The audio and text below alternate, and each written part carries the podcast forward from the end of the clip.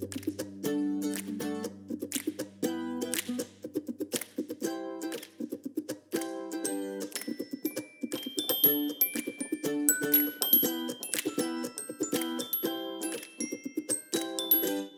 this is Kate. Welcome to Two Pastors Take a Walk, Make a Podcast, Process, and Insurrection. this is Yolando, and as always, we're talking about what is astonishing us, what we're thinking about, and what we're preaching concerning an insurrection. Yeah. And uh, so, if you haven't picked up on it, this will be a very special episode of Two Pastors, um, and and we're going to follow our normal format, but but really all from the context of processing um, the events in Washington, D.C. on Wednesday.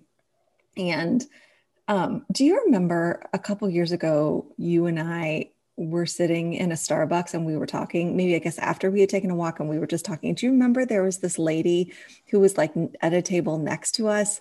And after a while, she got up and she came over to us and was like, I want you to know that I just have been kind of overhearing your conversation and like remember she said like she had just had a breakup and was like having a really hard day yeah, yeah. and that like hearing the conversation had like given her context on things or I mean I don't know. Yeah. yeah. And I really think honestly that might have been now that I'm thinking about it one of the sparks for me of like just, I mean, not that we're representing ourselves as some great, all wise or holy anyone, but just sort of like, oh, these conversations might be helpful to people more than just us.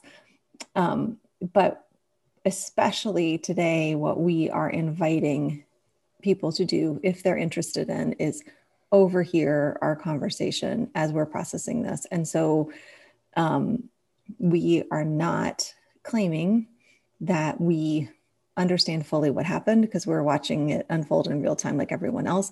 And also, you know, this is how I'm thinking and feeling and the dots I'm connecting right now. But I I don't doubt that as time unfolds and as we continue to listen more and pray more and think more, sort of things will shift. And so, like, I guess I'm just trying to say you're invited to overhear our conversation um, in a in a space of non-judgment because we are just, I mean, we're processing. We're just processing it and trying to process it as, as who we are as individuals and in the context of our friendship and as part of our identity as disciples of Jesus Christ and then um, as pastors. So, welcome to Sorry, we're not at Starbucks, but uh, anyway, and well, and the other sort of caveat is I am um, traveling right now. I'm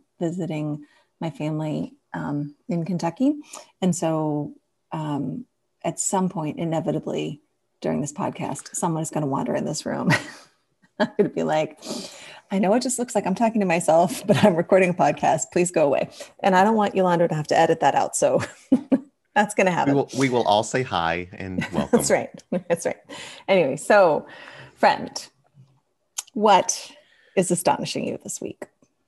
Well, you know, like most people, um,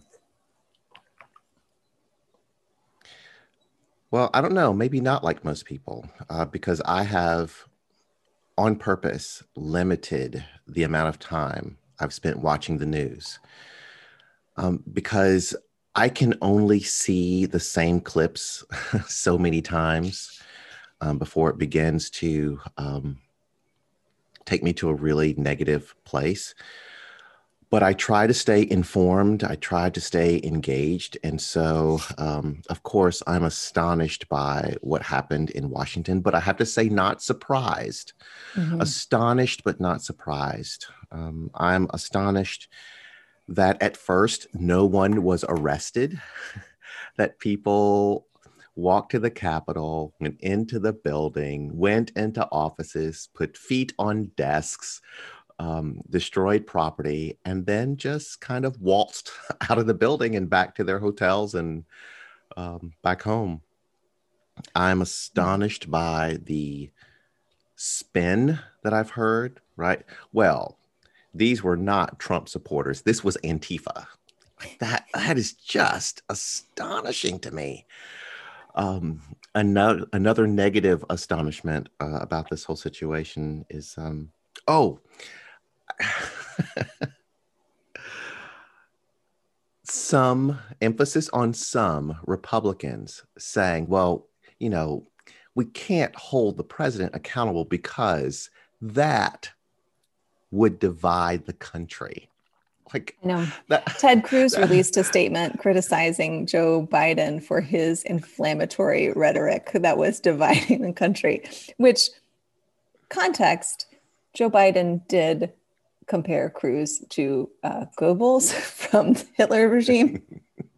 so, I mean, that is the context of that statement. But but even in context, I just it is it is astonishing that the first time Senator Ted Cruz has a problem with rhetoric, uh, it is about Joe Biden because it's not as if Trump hasn't ever made really um, egregious claims about Cruz, about his family, about his father, about his wife. So it's really and the response is often, "Well, oh, I didn't see the tweet. Oh, it's just a tweet. Oh, he was just it's kidding. just talk. You it's know, just it's talk. just it's, it's locker room talk. talk. It's yeah. just yeah, yeah, um, yeah. It's it's I, I mean, and, and even what you said about when you were relating what happened, um, I think now more information is coming out about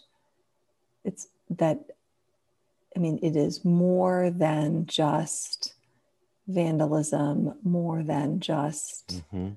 um, you know whatever a quote desecration of the space. I mean there were people in there with weapons. There were people in there saying that they were going to um, execute lawmakers who were traitors. There were people in there with um, zip tie, flexible handcuffs. There were people um, trying to beat down doors to get into room where lawmakers are hiding. There were people who, you know, found journalists and began to beat them. I mean, I think um, it's it's not that it would not have been enough were it just a case of people taking um, selfies in room empty rooms like that i mean especially you know friends of mine who live in dc i mean like the capitol police, police are infamous for arresting people for um, you know sledding down a hill for doing jazz hands in a hearing for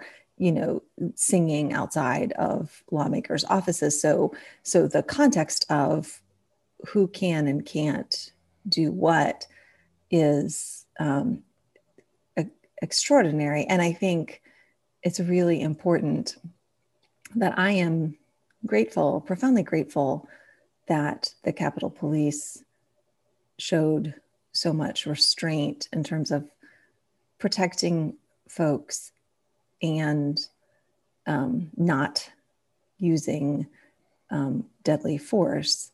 So it's not as if I want more people in that space to have died because I, I don't. Um, but I think that we can and i think it's important like more and more information is coming out about how the capitol police you know had requested more um, support and it had been denied and how i mean so in some ways it does seem as though while there were i think really um, I don't even know what the word is. I was going to say offensive, but that's not a big enough word. But like egregious examples of some officers appearing to assist and um, celebrate people in that space. Um, it is also true that a law enforcement officer died. It is also true that they were attacked. And it is also true that um, I think they were set up, but, you know, in terms of um, not being able to have the kind of um, support that you know you see security officials from around the world saying as a professional there's no way of understanding how this happened. Um, and the, part of the rhetoric that astonishes me just for its cravenness is people who have been um, loud in their celebration of deadly force used against those protesting police brutality, now saying, well, we got so much pushback against Black Lives Matter that we toned it back because we're listening. And I just, um, that's not true. and mm. um, so, but to use um, the pain and suffering and deaths of those who were um, brutalized by police while peacefully protesting police brutality. Um, and I know that there were some property damage, and I know that there was, um, uh, I know because I've been there, that there is often speech, insulting speech directed towards members of law enforcement. That is true. Um, but but to see people suggest that they are um, incorporating criticism from members of the Black Lives Matter community, and that was what informed the response to this event, is just um, salt in the wounds.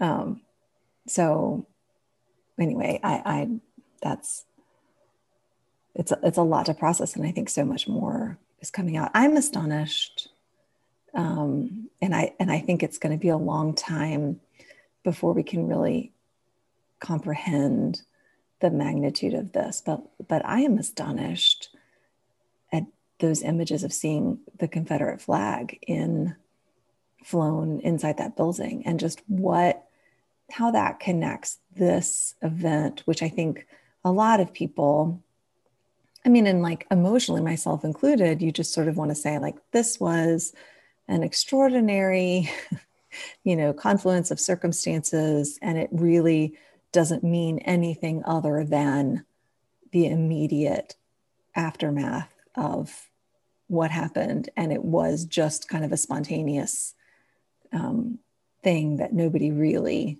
wanted to happen. And so nobody really could have prevented.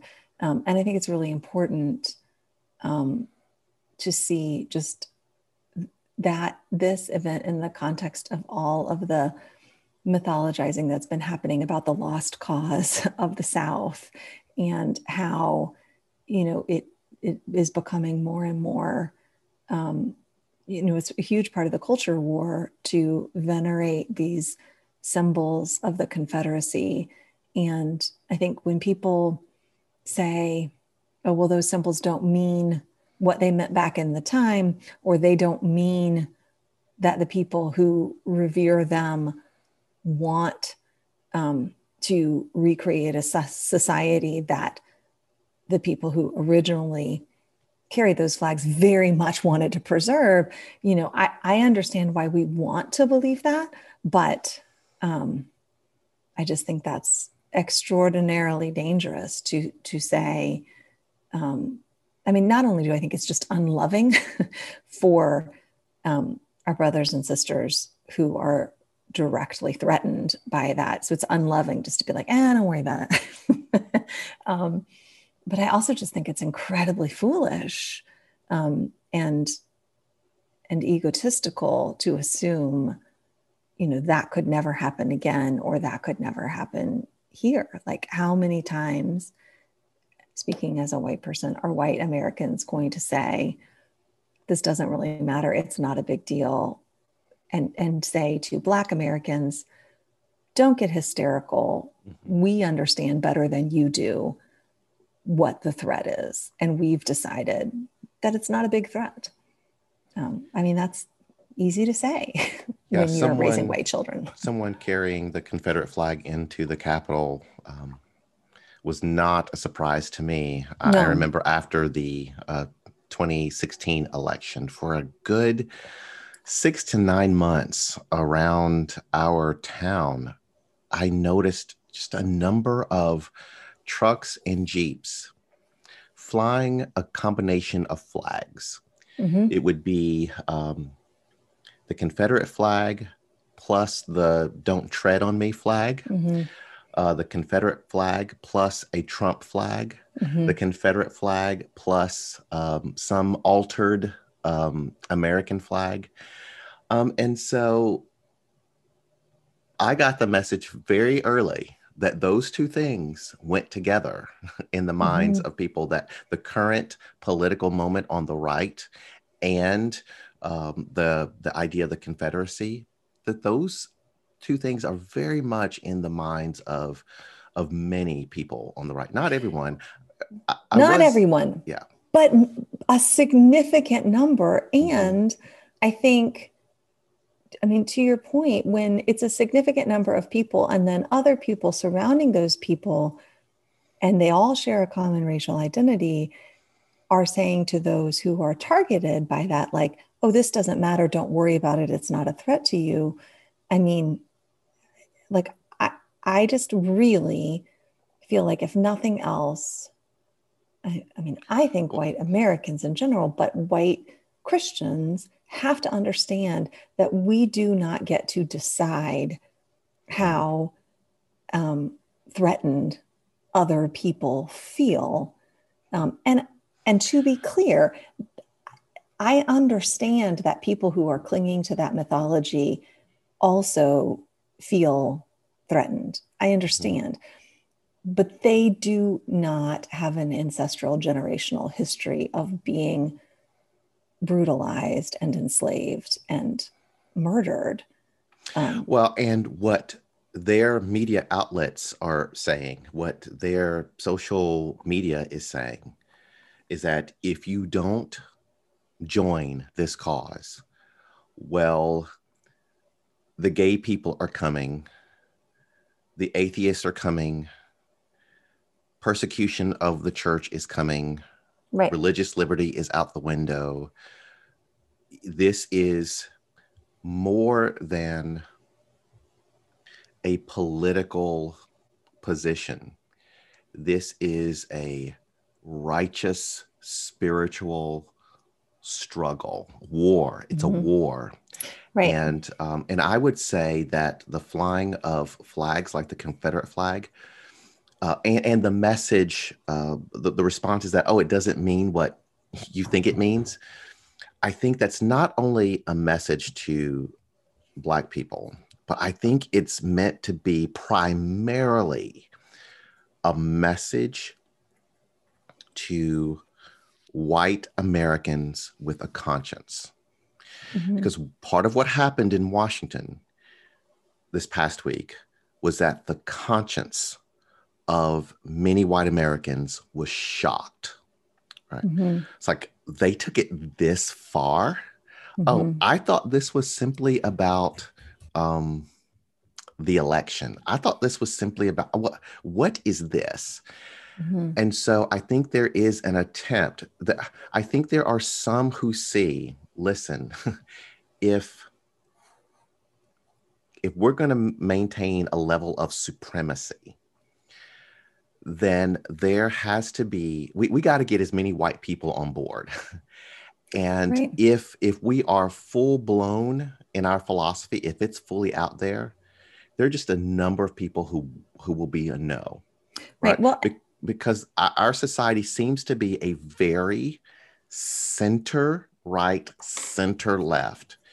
And anytime something feels like an extreme either way, there's this rush back to the center. I don't know if it's a rush, but Yeah. th- there, I think there's an attempt there to say to white people, oh, no, hooded Klansmen, we're not that. yeah. Well, and I, I mean, I just think to your point, of all the people in the world who ought to understand that words have changed lives, that words create actions, um, it's Christians. We call Jesus the Word. So to continually say, like, oh, they're just talking and that doesn't matter is if if the talk of hold on one second if the talk of the far right doesn't matter then why do we believe that the talk of people within christian communities matters yes. words make ideas and ideas articulate values and shared values shape communities and communities change culture and yes. so if that works mm, inside the church and it and I mean, I'm staking my life on the fact that it does. If it works inside the church, then it works outside the church as well. So for Christians to be like, oh, that just, that's just talk. It doesn't matter. It's just words.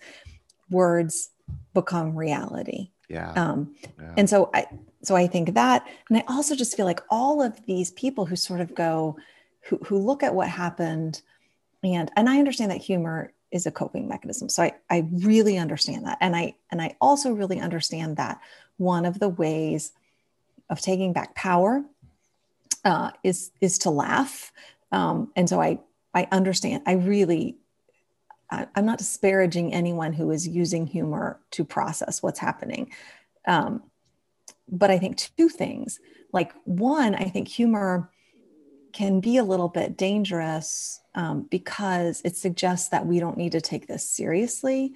And I think there are a lot of people who just think, like, well, um, if people are showing up, you know, sort of wearing, you know, objects of, you know, clothing that are humorous, then those people aren't really dangerous. And it's as if we're waiting for someone to distribute like an erudite 19 page plan of step by step instruction mm-hmm. of like uh, we're announcing our intention to you know follow this. And and and once that happens there are people who think like okay then i'll take it seriously as if evil cannot manifest itself in chaos. When, when we know that that's true that if there are people with guns and zip ties wandering around the capitol building you know you, you don't have to be a professional terrorist to um, kill someone and and then change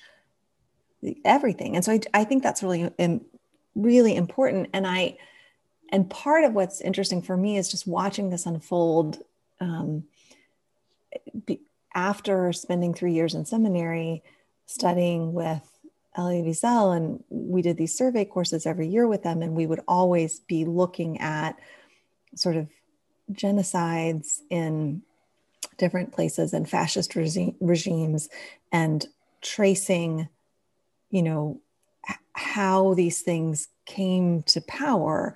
And one of the things that happens every single time is it's not that 90% of any population wakes up one morning and says hey i'm pro concentration camp today.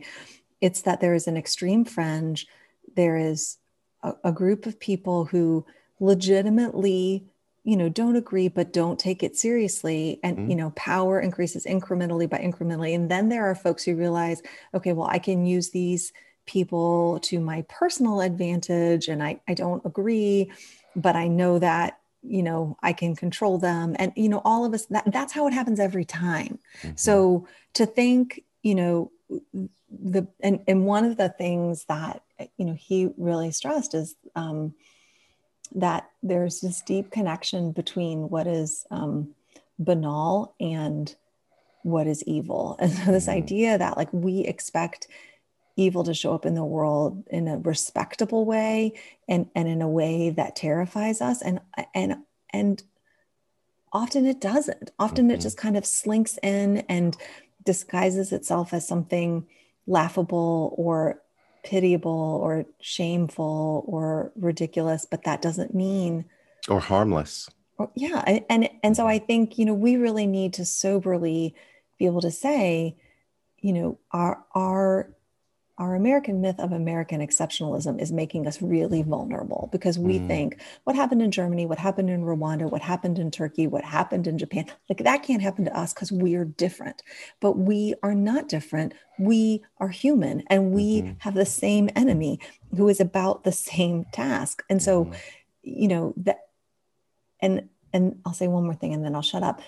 Like, no. that is not to say that I think that everyone who's been swept up in this is evil. Like, I, I don't think that. That's a good that, point. Yeah. And I just think that's really important too. Like, one reason I don't think that we can see this for what it is is because, I mean, most of us um, know and love people, um, maybe not people who are storming the Capitol, Um, although I know people who know and love people who are storming the Capitol. I have a friend who lives in DC who is a public servant and, and her brother called to say are you okay? But also i support what happened. And she was like do you understand that like you can't love me individually and support what happened? I'm the people they say they're going to kill. Mm-hmm. like so i mean so i think there are people but i mean i think that's what's so crazy is um, what is not crazy what is so difficult for us to wrap our minds around is that again we expect if something evil is happening, everyone involved in it is going to be someone who's repugnant to us, someone that we can't love or show no common values or no common experiences with. And that's just not true. Yeah. I mean, that is what it means to be, as Calvin would say, like totally depraved. Mm-hmm. Not that every single part of you is terrible, but that there's no person on earth who is somehow unsusceptible to possession by this kind of evil power and principality. And so I'm going to have to deal with my four year old right now who is kicking me. Baby. No worries. No worries. Can you please go upstairs and get your sisters and ask them for help? Because I'm recording the podcast with Mr. Yolando, okay? Okay. She wants a chocolate milk. Milk. I knew this was going to be hard. um, anyway, um, to that? Well, I think you're exactly right. Um, and what's challenging is that there are some of us, especially people of color, um, Jewish people. I mean, we just know that we are the targets, and so it's it's fairly easy to see what's happening. But I think for so many Americans, you're exactly right. They're expecting evil to show up in a way that is um, kind of Friday the 13th, scary, exorcist, just here I am, I'm evil. But the whole um, story of the Old Testament, at least the book of Genesis, is that evil shows up in a conversation. Right. And I think like we we expect evil to show up the way it does in the movies, and we expect like our superhero savior to show up mm. like it does in the movies, right? So we just feel mm-hmm. like, well, I'm waiting for someone to fix this or or for someone that I can venerate and follow with my own 18 point plan for handling it. And so the the reality of like we have a savior, he has a mm. very particular non-negotiable way of being manifest in the world. Mm-hmm. And so a lot of the ways that we resist this and fight this um, or i mean it's the jesus way and it's not going to be like one 18 point plan that we all start on an agreed upon day and time it's going to look like a lot of people um, digging deep and looking at their own sphere of influence yes. and saying how do I engage? And I think a lot of times we just think like, well, the little that I do won't matter, so I'm not doing it. Yes, um, I was listening to Jemar Tisby talk about um, how to fight racism, and he said that the church has to um, recalibrate what it means to have success around racial justice. Yes, we need to look toward legislation, but that's not the only thing. Mm. It's um, are you engaged in in uh, building relationships?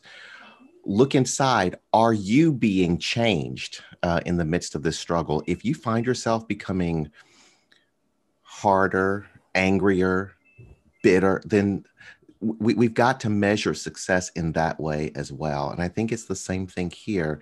Um, success um, is not going to look like like you said, following an 18 point plan and then declaring victory. It's going to look like hearts and minds changed as well as legislation.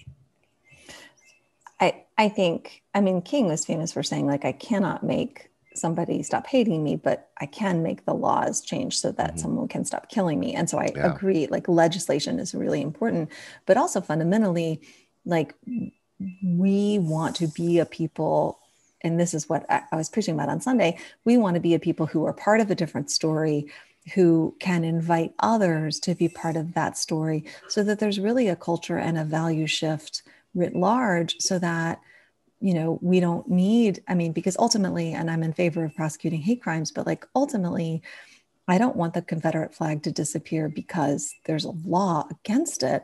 I want the Confederate flag to disappear because there's a heart shift among mm-hmm. people.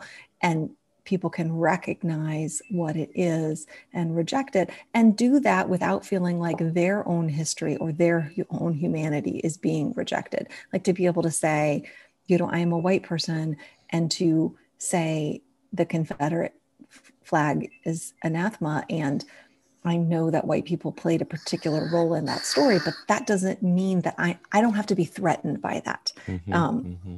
So I need to tell my child, I don't have any chocolate milk. We drank it all yesterday. Hmm. Can you give me a little more time and here, and then I will go and get you some, okay? okay. Ignoring them only works for so long. I get it. No worries. No worries. Normally I'm at home and so I can just say to Colin, like, hey, can you just take care of these children? But I'm at Mimi's house and Mimi's still asleep and it's Mimi's birthday. So she should be asleep. Oh, and so yes. and I have teenagers who also are still asleep. it's just me and the four-year-old who is only going to be denied so many times. Um, so that's why I had to lock my door. I know. There are no doors to lock here. Um, the other thing that I think is really interesting in thinking about this. Um, so when, when I was in seminary, we had like one required course, which I think was on like sociology. Hmm. And um, I did not, in, in my own youth and crudeness, I did not have a lot of understanding or um, right probably honor and respect for the person teaching the course. Um, and so all he gave us, or like the main focus of his course, was on cults and like sects and cult sects, mm. like S E C T S, sects mm-hmm. and cults, and what they were and how they functioned and how you know we needed to understand that and and i probably was not listening or it wasn't a space where i could answer the que- ask the question for lots of reasons but i, I just didn't understand like I, are you making us do this because you are afraid that we are going to go start cults are you making us do this and, and like part of me was like i don't i mean like i get that like ruby ridge happened but mm-hmm. i didn't feel i mean at that point in my life when I was really sort of beginning to integrate justice work with my faith. Like the idea that cults were this huge problem that we needed to mm. focus on, like I just, I did not understand, appreciate, and honestly, like I, I was offended. And I just thought, like, you know, most people who are victims of cults are white people. So, like, why are we sitting around this class talking about something that doesn't happen to very many people and the people it does happen to are white and not having a course talking about hmm, the industrial prison complex or, you know, the mm-hmm. school to prison, like all, all kinds of stuff. It is interesting, though, uh, now in this moment, um, that I feel like I need to go back and dig up some of those books and mm-hmm. rethink because I I do think that understanding how people become part of cults um, with their closed narrative story and their control and how um, it's you know how you can be a person who is um, a lifeline for like you know that you can be a person through whom folks can walk away and not unintentionally a person that pushes people deeper mm-hmm. into that life. Like that seems very relevant to me right now. And i think like that metaphor of cult and, and i'm not saying it's an exact metaphor. I'm not saying everyone who voted for trump is in a cult. Like, i'm not saying that but i'm saying the metaphor of understanding if you think about a cult mm-hmm. and you think about someone who is in a cult what you don't do is go to that person and go, You're such a stupid loser. Yeah. I can't believe yeah. you, you piece of crap. Mm-hmm, you know, mm-hmm. you can try to leave, but it's too little, mm-hmm. too late. And I will yeah. never, yeah. you know, I will never be. I mean, you know, you don't, you understand that someone who is in a cult, if you want to rescue them from that, you can't, um, you, you can't use those tactics. You can't just say, and and i think like as we think about this we have to understand like what do we really want? Do we want to be right? Um i mean i just think like the righteousness of god is not up for debate. So mm-hmm. or, or do we want to rescue folks? Because i see all this language about like you know this or that is too little too late or language about rats on a sinking ship or they, i mean and i get it. I get the humanness of that. Um but i also think you know if we want people to move away from that we can't punish them for making those first steps. And mm-hmm. I don't think that that means we need to center, you know, powerful voices or we need to lie about what happens or what's at stake. But like, you can't, I mean, you can't both hate someone for being a part of an ideology and mm. also hate them for leaving that ideology mm. at the pace that they mm. do and then wonder why people are still in the ideology and if you're still if you're a part of that ideology and you know literally if i leave this people inside this ideology are going to hate me dox me make threats against me you know so like i'm risking my life to try to extricate myself from this and people on the outside look at me with contempt and hatred and loathing then then what are you going to do? I mean, like, I even I think just the human response is to say, even if I'm beginning to understand what this community is, as long as I toe the line, I'm safe and accepted inside this ideology. But if I leave this ideology, then I'm hated by the people who are still in it, and I'm hated by the people who rejected it. So, mm. you know, so that I think is a really important thing is like, how is the church, do we clearly and soberly speak truth, mm. um, knowing that that truth is going to be perceived as divisive, um, and knowing that that truth sometimes will enrage and, and legitimately hurt people who don't understand it.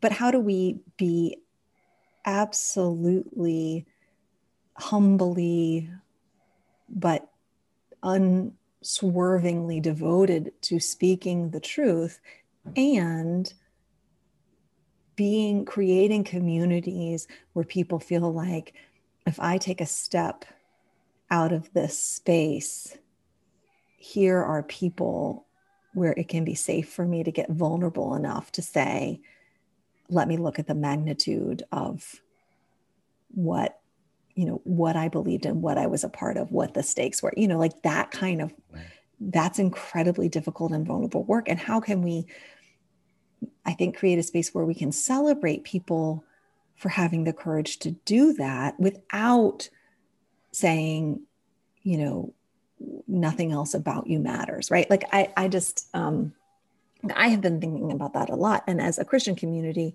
of any community, we ought to be people who are like, we understand that um, all of us get here through a metanoia, right? Mm-hmm, and so mm-hmm. I can't feel some sort of moral superiority to someone who's been sucked up in any kind of um, lie um, because I know that any truth I have is truth that God graciously revealed to me.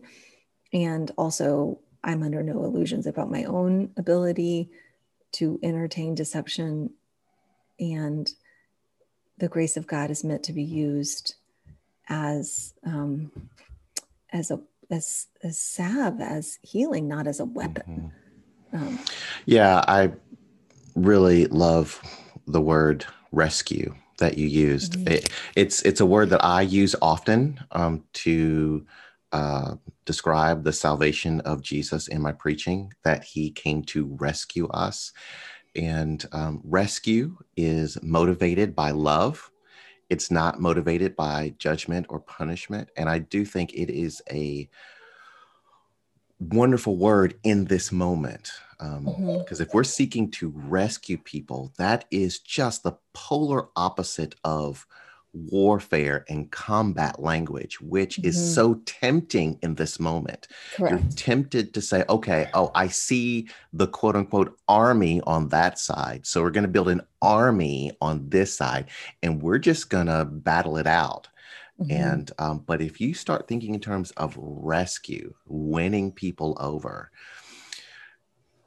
you are right. It does require a high level of vulnerability. And mm-hmm. um, I don't think we've been trained for that uh, much um, in the church. We've been trained to uh, draw lines defining who's mm-hmm. in and who's out.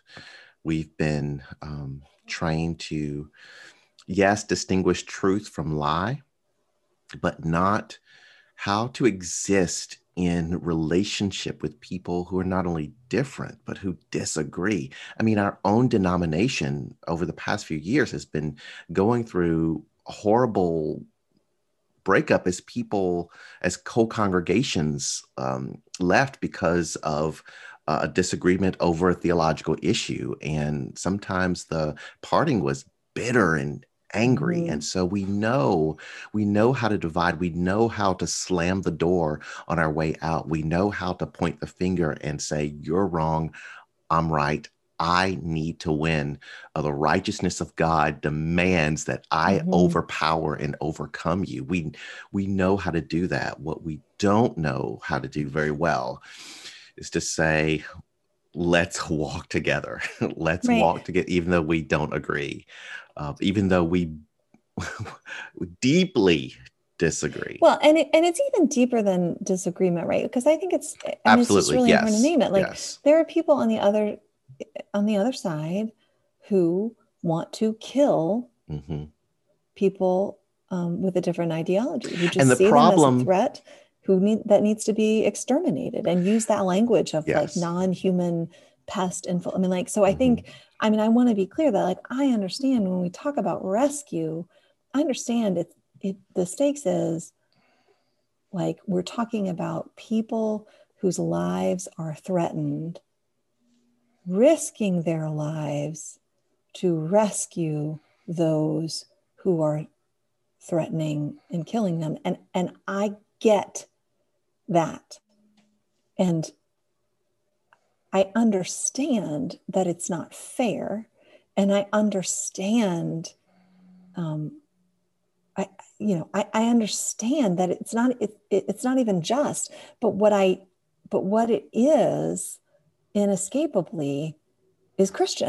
like mm-hmm. what it is inescapably is, you know, a posture that resembles the posture, not only the posture that Jesus took towards the world, which I mean, like we're not anybody's savior. So you could sort of say, well, that was a one off, whatever. But I mean, also the early church, like Paul explicitly, and and you know you read the letters of first peter and they're saying like always be ready to give an answer for the hope that is within you and mm-hmm. and they're talking about you know, like when they come to take you out of your cell to execute you in that moment mm-hmm. be able to speak life to the people who are coming to kill you because they understood.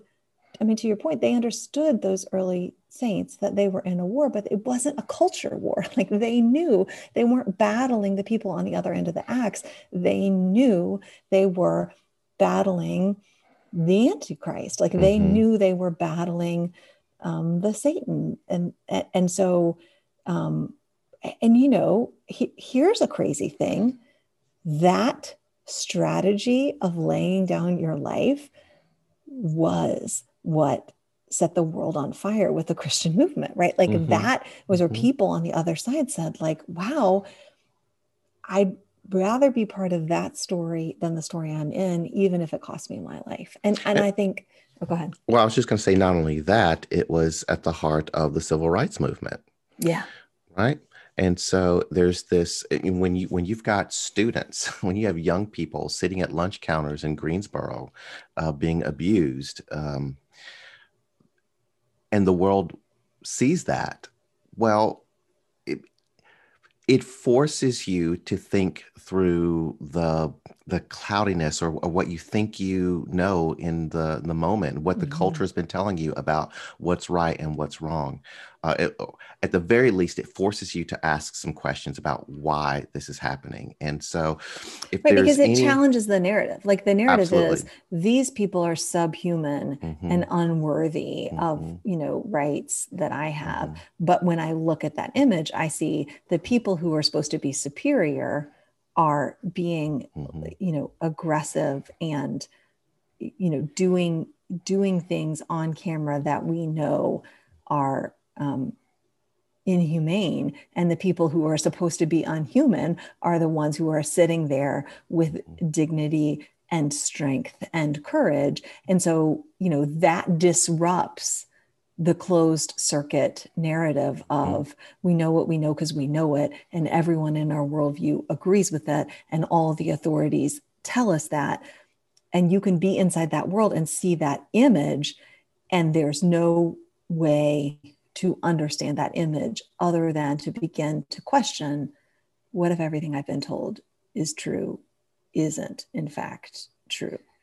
Um, and I just, I mean, I think like being a part, um, I mean, for a while, but most recently this this summer, um, you know, trying to show up where conscience demands. Um, you know, just recognizing that I understand that every activist isn't called to this, to Christian activism. I, I get it. Um, and I think as Christians, we need to stand beside other activists and support what they're doing because we share common goals and, and values. Um, but also, you know, to really understand that um, we, we have a different story. Um, and because we're really not trying to I'm not trying to enact the founding concepts of America or help America live up to its ideals as a democracy. Like that is not my motivation. Um, my motivation is love of Christ compels me, and this is what the, these.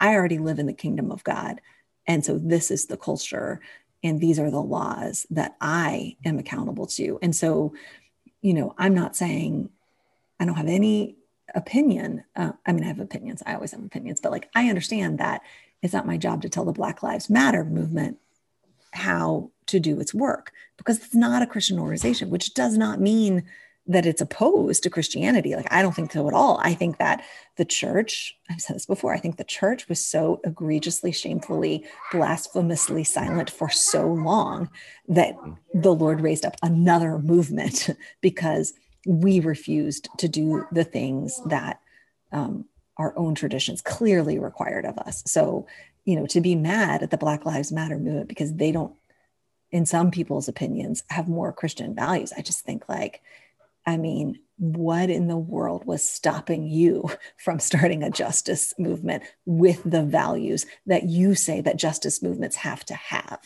You didn't do it. And so now you don't get to tell someone else that they're not allowed to work with for justice unless they share your values. Start your own damn movement. um, anyway, or or do what I think scripture shows Jesus doing so commonly, which is like come alongside people mm. and form relationships with people and genuinely love people and know people and establish uh, you know honor and respect and get people curious about who you are and what you do and and how you might know a better way so um, and i just also want to be clear i, I find the black lives matter movement deeply prophetic yeah. and a, a, very strong um, embodiment mm. of christ and i know that many people um, and i mean and i hope myself like there are many devout christians who are expressing their faith being part of that movement. But i mean also i don't expect them to be a christian movement. Um, and, and anyway so. But what you've just expressed is a reminder that this is a long walk in a faithful mm-hmm. direction that this is not um, one election right? Mm-hmm one of the things I hope that comes out of this past week is that number one, elections do matter mm-hmm. um, because at the same time, uh, there are these two senators from Georgia that were elected and that got lost um, in uh, the events of Washington. But at the same time, this is just bigger. This is it. It just because now we have these senators and uh, a new president. The struggle is bigger, and it's it's beyond politics. We're talking about a heart shift uh, mm-hmm. a mind shift. Um, and you you used the the, the, the preacher word uh, a little while ago, metanoia, and I thought you were mm-hmm. gonna. You're, you're, usually very good about unpacking it for oh, people, oh, yeah. and um, uh, metanoia, the Greek for uh, repentance, it means to have a change of mind. Change mind. Yeah. Yeah. Yeah. Yeah. And you know, the other thing, just speaking about the Georgia election, I, for a minute, just want to say how, um, like, how captivated and inspired I've been by the story of Stacey Abrams. I mean, I happen to share her politics, um, so but but it's different than that. It's deeper than that. Mm-hmm, mm-hmm. Um, I, I um, think it is so interesting um, that she lost the election for governor, and I think not just in my opinion, but objectively, that had so much to do with the fact that her opponent was the Secretary of State, and many people were disenfranchised from voting, and so he just barely won.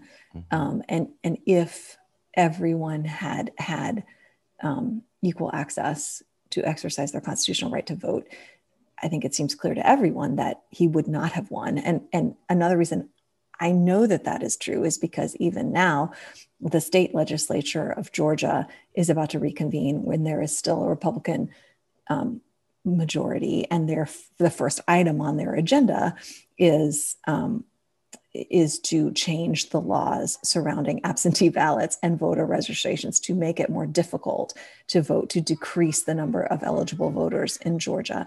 Um, you know, and in in in the ideology of the folks proposing that legislature is that uh, that you know it was fraud, and that fraud is the only explanation for why the election didn't come out the way that they uh, expected it to.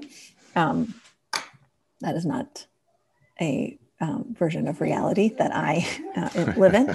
Um, but but I think it's so interesting about her, and she, I've heard her talk about it that she says, um, you know, after I lost, and and her concession speech was really interesting. Like she said, I understand and accept that Brian Kemp will be inaugurated as the next governor of Georgia, um, and I do not believe that what you know, and and this is what, but she did not try to sow chaos into the system. She didn't try to prevent his election. You know, what she did, I I, I think she said, you know, for two weeks, I ate ice cream and mm-hmm. I watched Netflix. Yes, yes. And then I got to work. And what I love about looking at her story from sort of the concept of from the perspective as of the kingdom of God is I just think sometimes we do what we feel called to do and it does not work. like it does not work out. The door is not opened. Um, and sometimes I think then we go like, well, that's on you, God. Mm-hmm, like I, mm-hmm. and, and like I tried and you didn't do your part. And so now I'm off the hook or whatever. And I think she, like, clearly the door to being governor of Georgia was closed to her. And so she then said, okay, well, I have the same set of values. I see the same um, problems and opportunities in my state.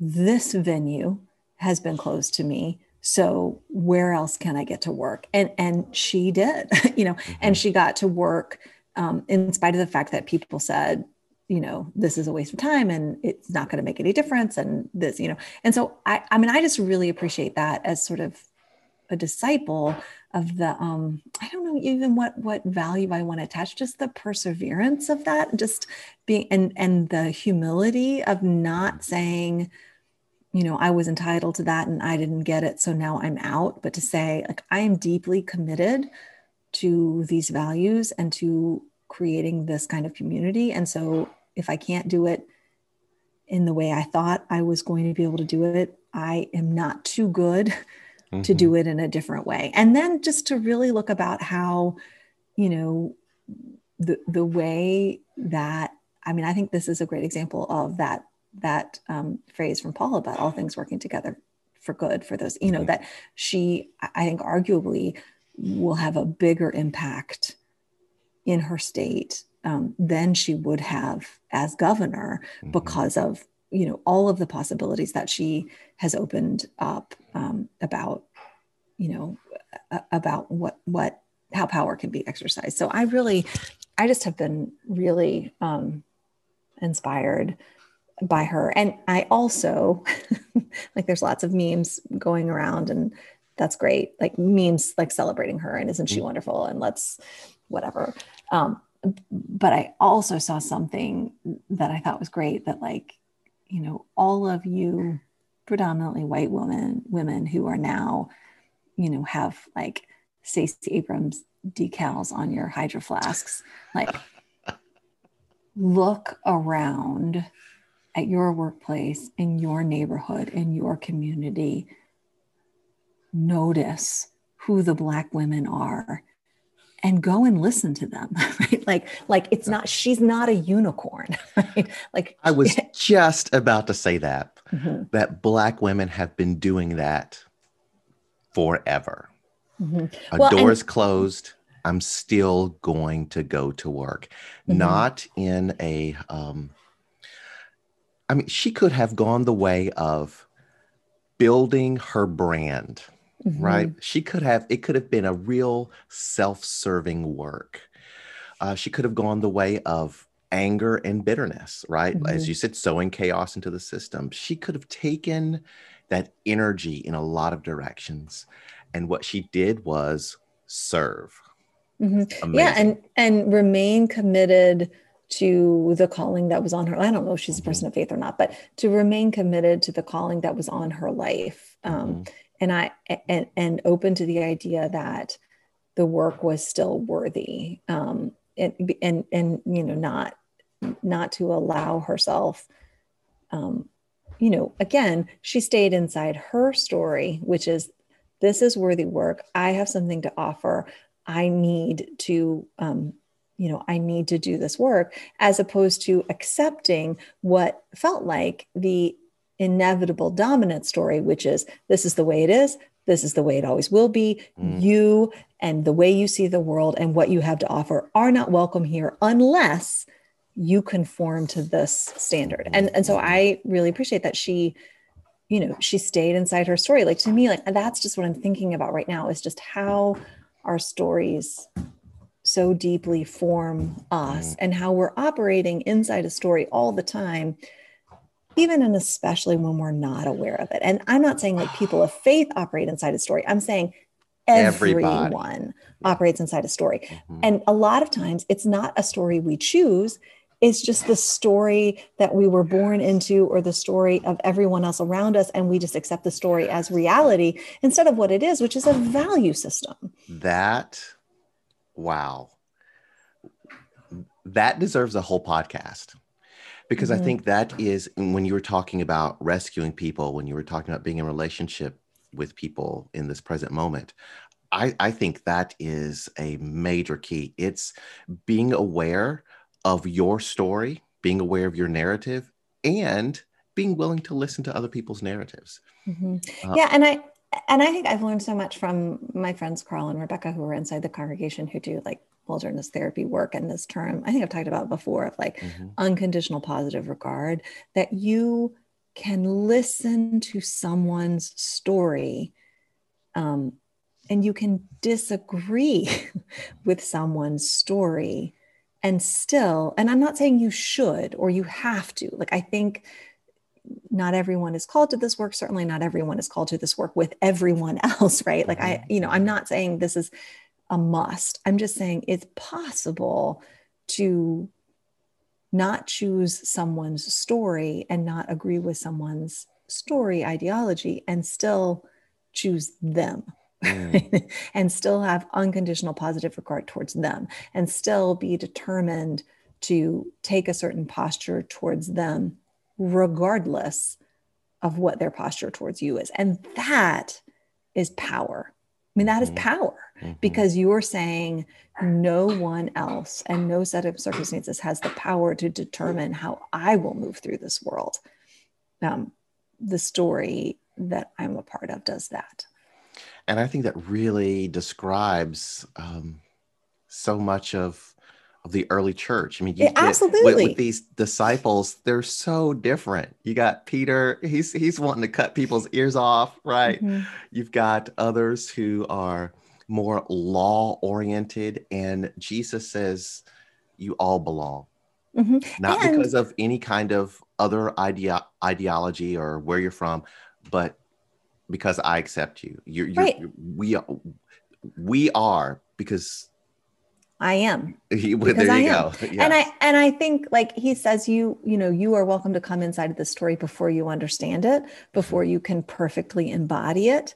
You know, eh, that yes. your your your you can choose again every time to recommit yourself to the story like that I, and I we see them grow we see them mess up absolutely and grow. grow. and there's no way to grow without messing up and the other thing mm-hmm. that i think is so you know is really important to understand is like because of the early church's ultimate commitment to you know the story which you could use the imagery of the word or what you know to jesus but the story of who jesus was and what god was doing all of the things that used to work to control people i.e you know threats torture death or carrots like you know shared power like none of that stuff worked which is mm-hmm. why the movement was impossible to stamp out because people in power didn't have any tools that they could use to deter people from their story because people were completely surrendered mm-hmm. Um, mm-hmm. no matter what so so there was nothing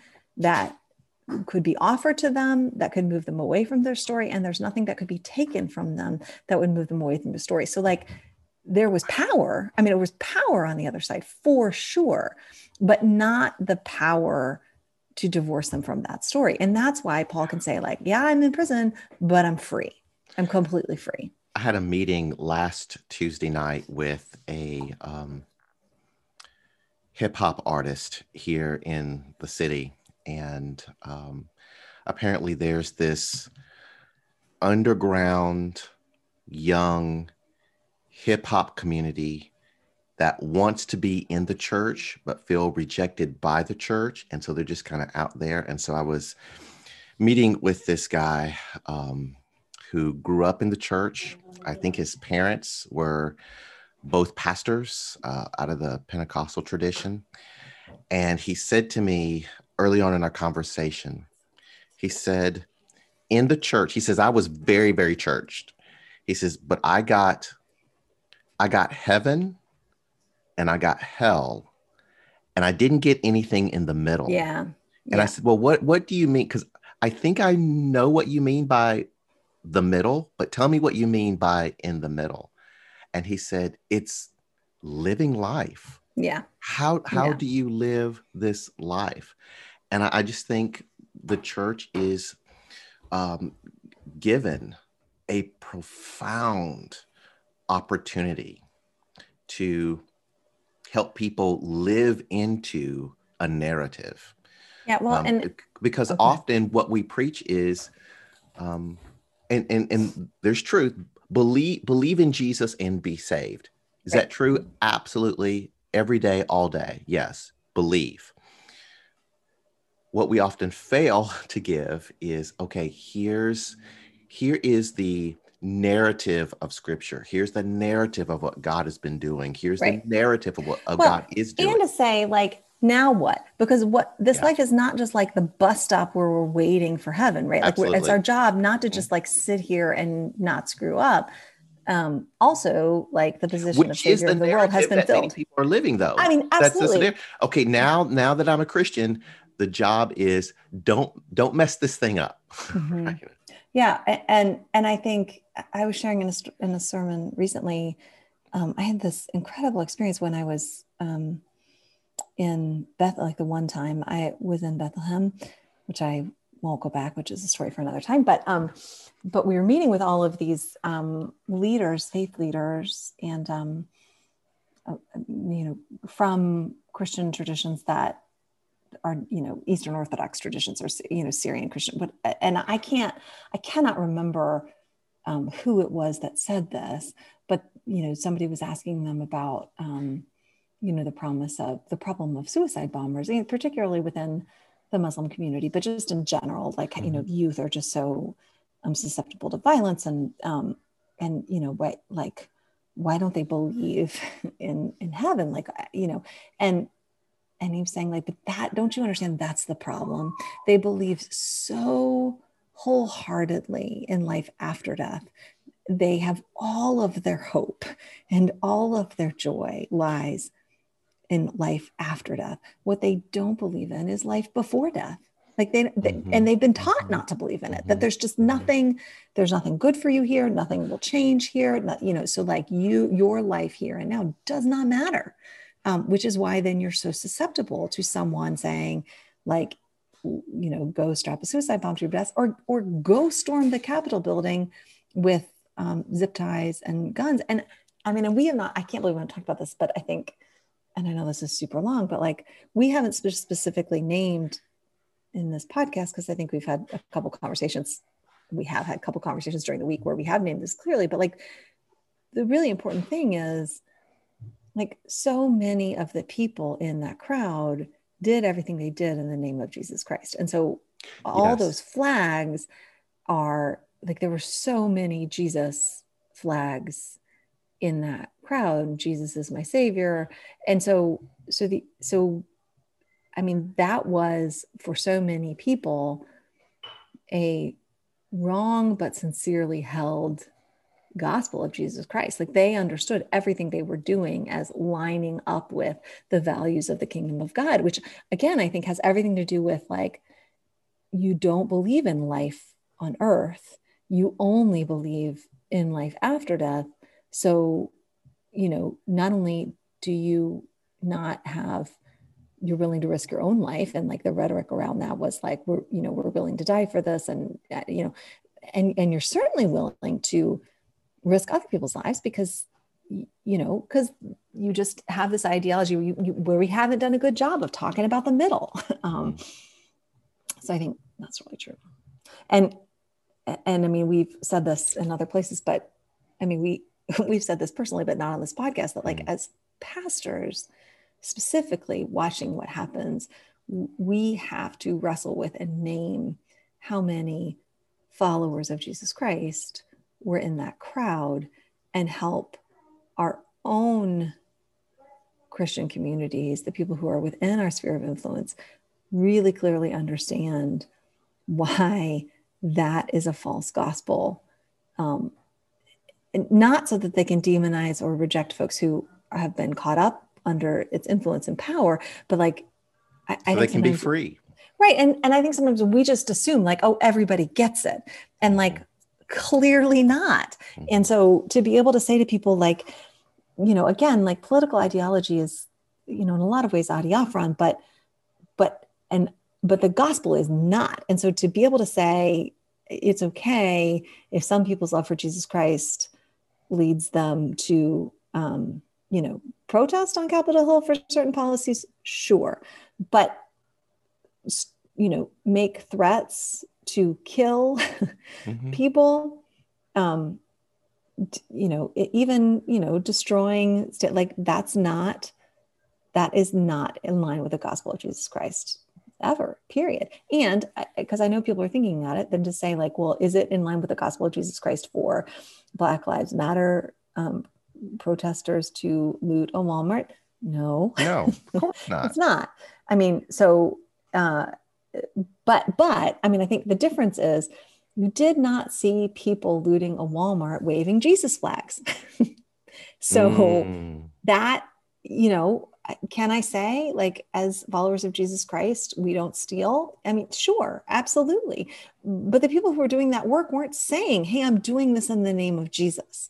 But the not all, but many of the people. I mean, I think we would be shocked to know how many of the people in that crowd that day consider themselves evangelical Christians.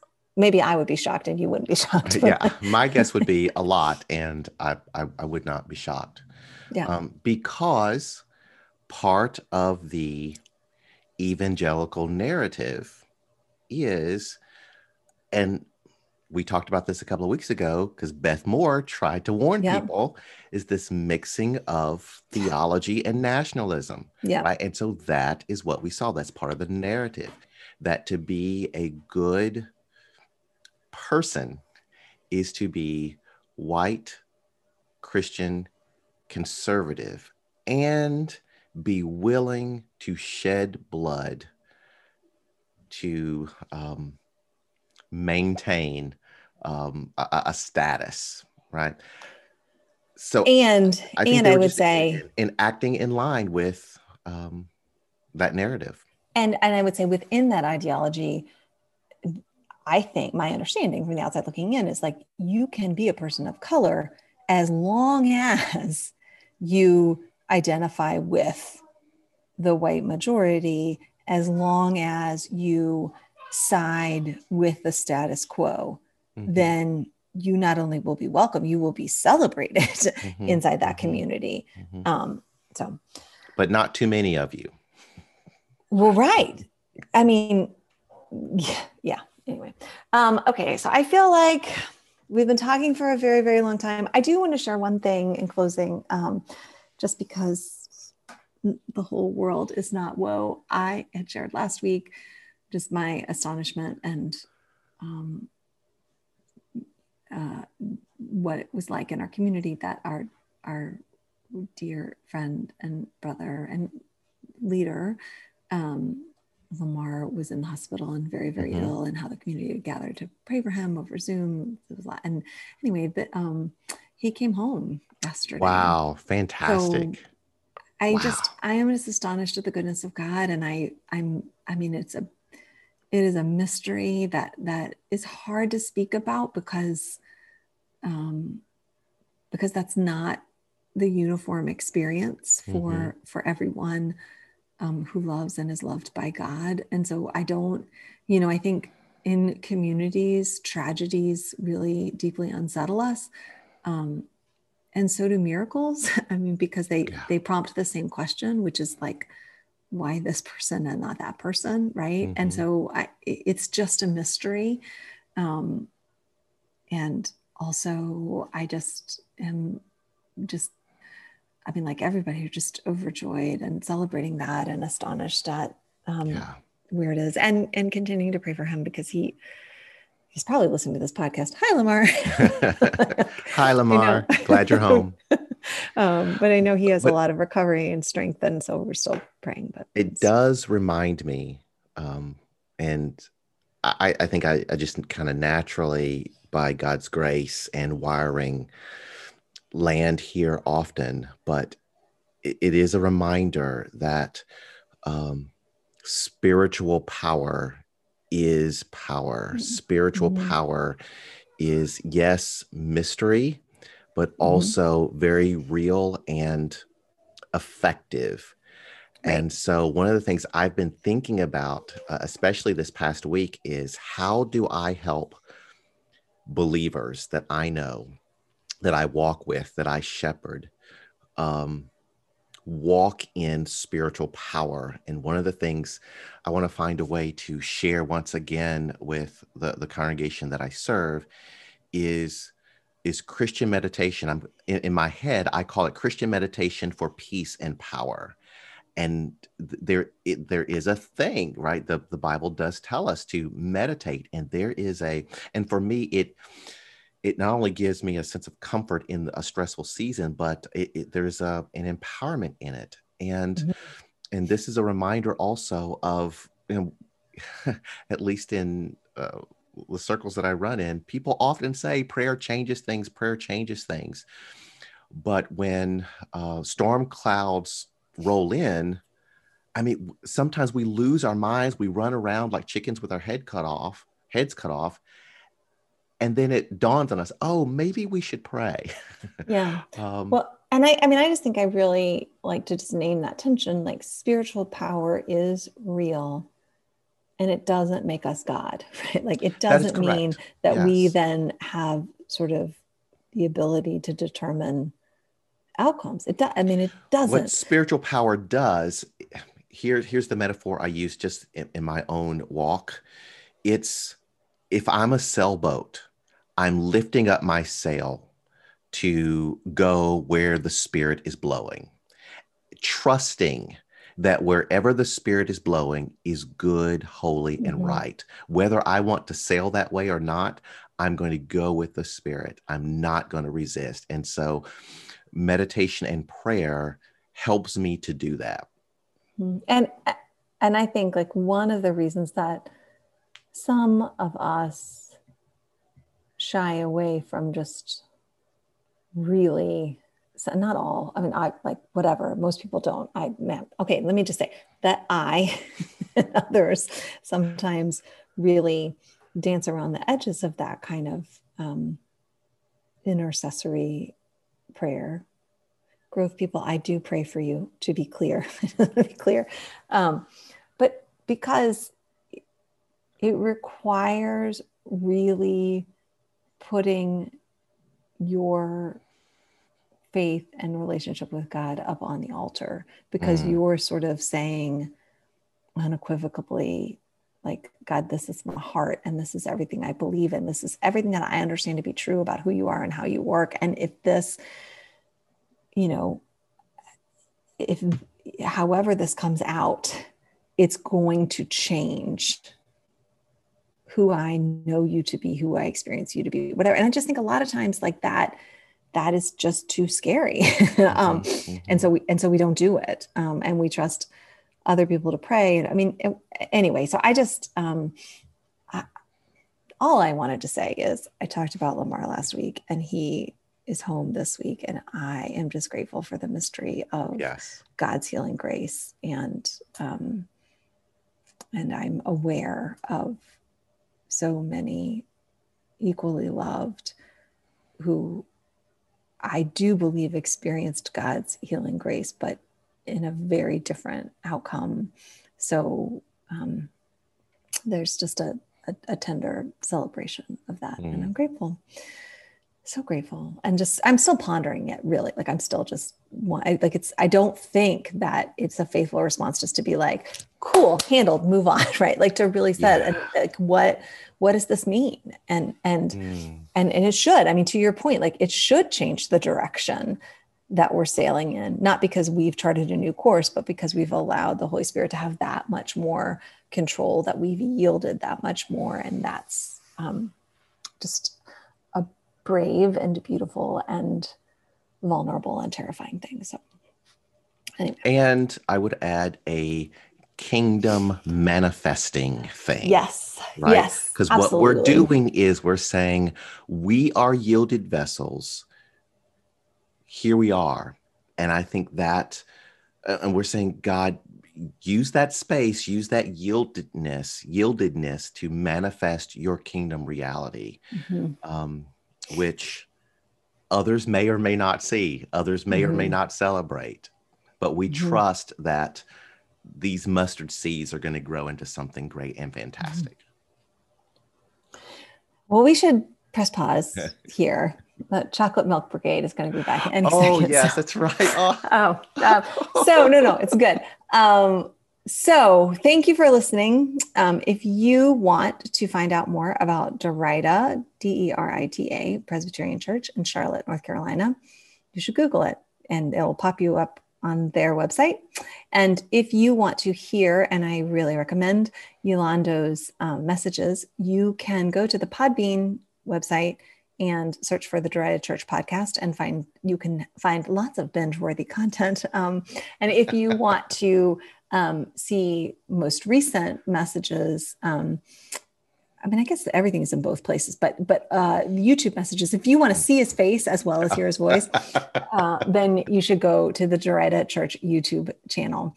And if you want to find out more about the Grove, uh, you can go to thegrovecharlotte.org. Uh, if you want to worship with us, uh, we worship at 10 a.m. on the live stream, and you can catch it anytime. But we're fun people, so you can worship with us, and it's good. Um, and if you just want to listen to sermons from the Grove, you can go to the Grove Church podcast on iTunes or wherever you get your podcasts and download them there. Thank you for listening, and we'll talk to you next week.